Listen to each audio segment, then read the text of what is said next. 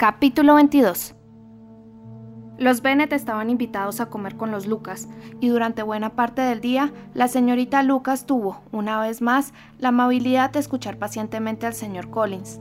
Elizabeth aprovechó una parte para darle las gracias.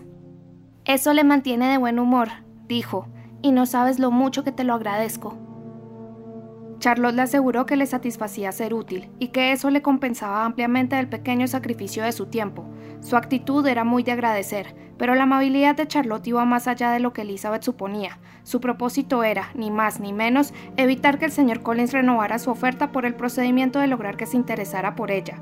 Tal era el plan de la señorita Lucas, y tan favorables los síntomas que cuando se separaron por la noche, Charlotte podría haber estado casi segura de su éxito si el joven clérigo no se dispusiera ya a abandonar Herefordshire pero en realidad no había hecho justicia al ardor y a la independencia de carácter del señor Collins, porque fue precisamente aquella circunstancia lo que le empujó a escaparse de Longbourn House con admirable habilidad a la mañana siguiente, para correr hasta Lucas Lodge y arrojarse a sus pies. Quiso evitar de ese modo que se enterasen sus primas, convencido de que si lo veían marcharse, adivinarían su propósito, y no deseaba que se descubriesen sus intenciones hasta después de coronarlas con éxito aunque estaba casi seguro, y con razón de recibir el sí, dado que Charlotte se había mostrado razonablemente propicia, aún desconfiaba en parte debido a su aventura del miércoles. La recepción que se le dispensó fue sin embargo extraordinariamente halagadora. La señorita Lucas lo divisó desde una ventana del piso alto mientras se dirigía hacia la casa, y de inmediato salió para poder así tropezarse accidentalmente con él en el camino, aunque sin imaginar que fuera a encontrarse con tanto amor y tanta elocuencia. En el espacio de tiempo más breve que permitían los largos discursos del señor Collins, todo quedó concertado a satisfacción de ambos, y mientras entraban en la casa, el joven clérigo le suplicó ya que fijara la fecha que le convertiría en el más feliz de los mortales, y aunque la respuesta a aquella petición tuvo aún que diferirse, la dama no sintió inclinación alguna a jugar con la felicidad del caballero la estupidez con que la naturaleza tanto había favorecido al señor Collins hacía que aquel noviazgo careciera de cualquier atractivo que pudiera impulsar a una mujer a prolongarlo, y a la señorita Lucas, que le aceptaba como marido sin otro motivo que el puro y desinteresado deseo de colocarse, le tenía sin cuidado la rapidez con que se obtuviera aquella colocación. Se solicitó velozmente el consentimiento de Sir William y de Lady Lucas, consentimiento que se otorgó con la más gozosa celeridad. La situación del señor Collins, cuyas perspectivas económicas para el futuro eran excelentes, hacía de él un pretendiente muy atractivo para una hija escasa de dote. Lady Lucas empezó inmediatamente a calcular, con más interés del que aquel asunto había despertado nunca en ella, cuántos años podría vivir aún el señor Bennet, y Sir William opinó con firmeza que cuando quiera que el señor Collins entrara en posesión de Longbourn House y de las propiedades anexas, sería el momento oportuno para que él y su esposa hicieran su presentación en St. James. En resumen, la familia entera no cabía en sí de contento. Las hermanas menores concibieron esperanzas de que se las presentara en sociedad uno o dos años antes de lo anteriormente previsto, y los chicos suspiraron de alivio al desvanecerse su temor a que Charlotte se quedara para vestir santos. La interesada misma se mostró razonablemente tranquila, había logrado lo que quería y disponía de tiempo para pensar en ello. Los resultados de su reflexión fueron en general satisfactorios. El señor Collins, desde luego, no era ni sensato ni agradable, además de molesto en el trato, su afecto por ella no podía ser más que imaginario pero de todos modos iba a convertirse en su marido. Aunque no tenía demasiada buena opinión ni de los hombres ni del matrimonio, casarse había sido siempre su meta, ya que se trataba de la única manera honorable de que una joven bien educada, pero con pocos medios de fortuna, se asegurara el porvenir. Y aunque incierto como fuente de felicidad, el vínculo matrimonial representaba la manera menos desagradable de cubrir sus necesidades. Logrado a los 27 años y sin ser guapa, hacía que Charlotte se considerase una mujer afortunada. El aspecto menos agradable de todo aquello era la sorpresa que sin duda iba a llevarse Elizabeth Bennet, cuya amistad valoraba la señorita Lucas más que la de cualquier otra persona. Elizabeth se asombraría y probablemente la criticaría, y aunque su decisión no se alteraría, quizá la desaprobación de su amiga hiriera sus sentimientos. Resolvió, en consecuencia, informarla personalmente, y para ello encargó al señor Collins que cuando regresara a Longbourn para comer no hiciera, en presencia de ninguno de los miembros de la familia, insinuación alguna sobre lo sucedido.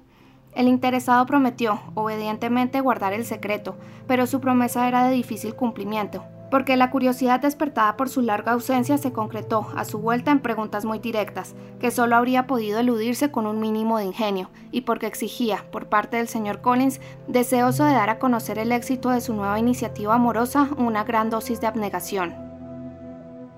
Como a la mañana siguiente se pondría en viaje demasiado pronto para poder ver a ninguno de los miembros de la familia, la ceremonia de despedida se llevó a cabo inmediatamente antes de que las señoras se retiraran a descansar, y la señora Pennett, con gran cortesía y cordialidad, manifestó lo mucho que les agradaría volver a hospedarlo en Longbourn, siempre que sus otros compromisos le permitieran visitarles.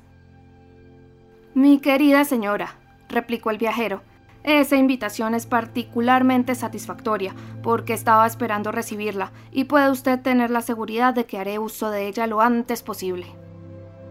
Aquella declaración de intenciones provocó el asombro general, y el señor Bennet, que no deseaba en modo alguno tan rápido regreso de su invitado, dijo de inmediato. Pero no existe el peligro de incurrir en la desaprobación de Lady Catherine, mi buen amigo. Más le valdrá descuidar a sus parientes que correr el riesgo de ofender a su benefactora. Mi querido señor, replicó el señor Collins, le quedo muy agradecido por su amistosa llamada de atención, pero tenga la seguridad de que no daré paso tan importante sin la aprobación de su señoría.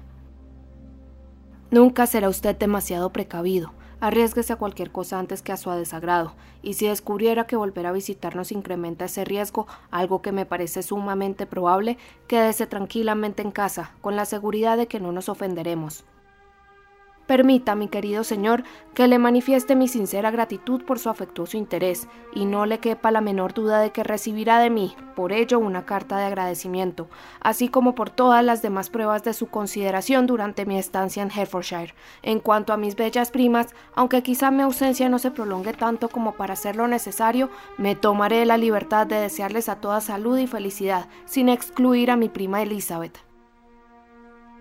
Las damas procedieron entonces a retirarse, con las adecuadas manifestaciones de cortesía, todas igualmente sorprendidas al descubrir que el señor Collins planeaba un próximo regreso.